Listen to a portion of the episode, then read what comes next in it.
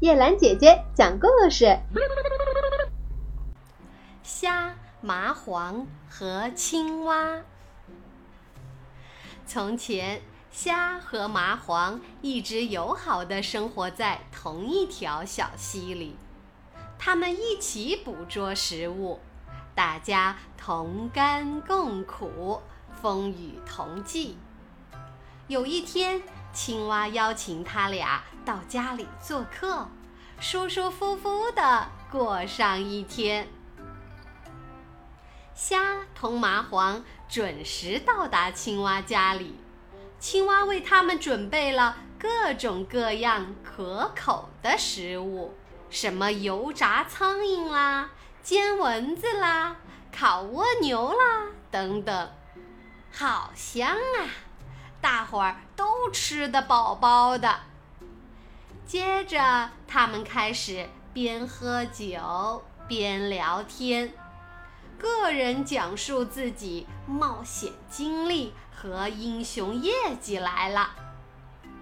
他们便这样东扯西拉的闲聊了很长时间。最后，虾站起来喊道。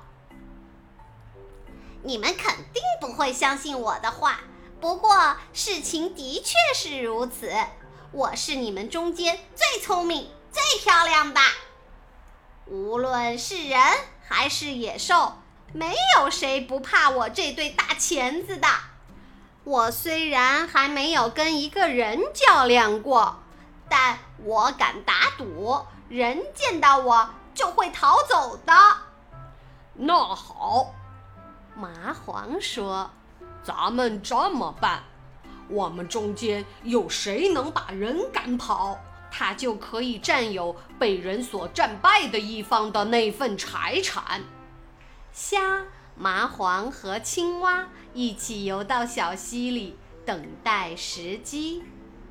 没过多久，有一个小男孩到水里来洗澡，虾马上勇敢地游过去。用一对大钳子夹住他的脚，小男孩一把抓住虾，把它放进了一只小篮子里，说道：“这只虾我要烧了吃。”接着，麻黄游了上去，牢牢地趴在小男孩大腿上吸起血来。小男孩同样一把抓起它，扔进放虾的篓里，说道。这只麻黄，我要拿到药房去卖钱。这时，青蛙忽然跳到小男孩的脚上。小男孩一见这滑溜溜、黏糊糊的东西，吓得赶快逃跑了。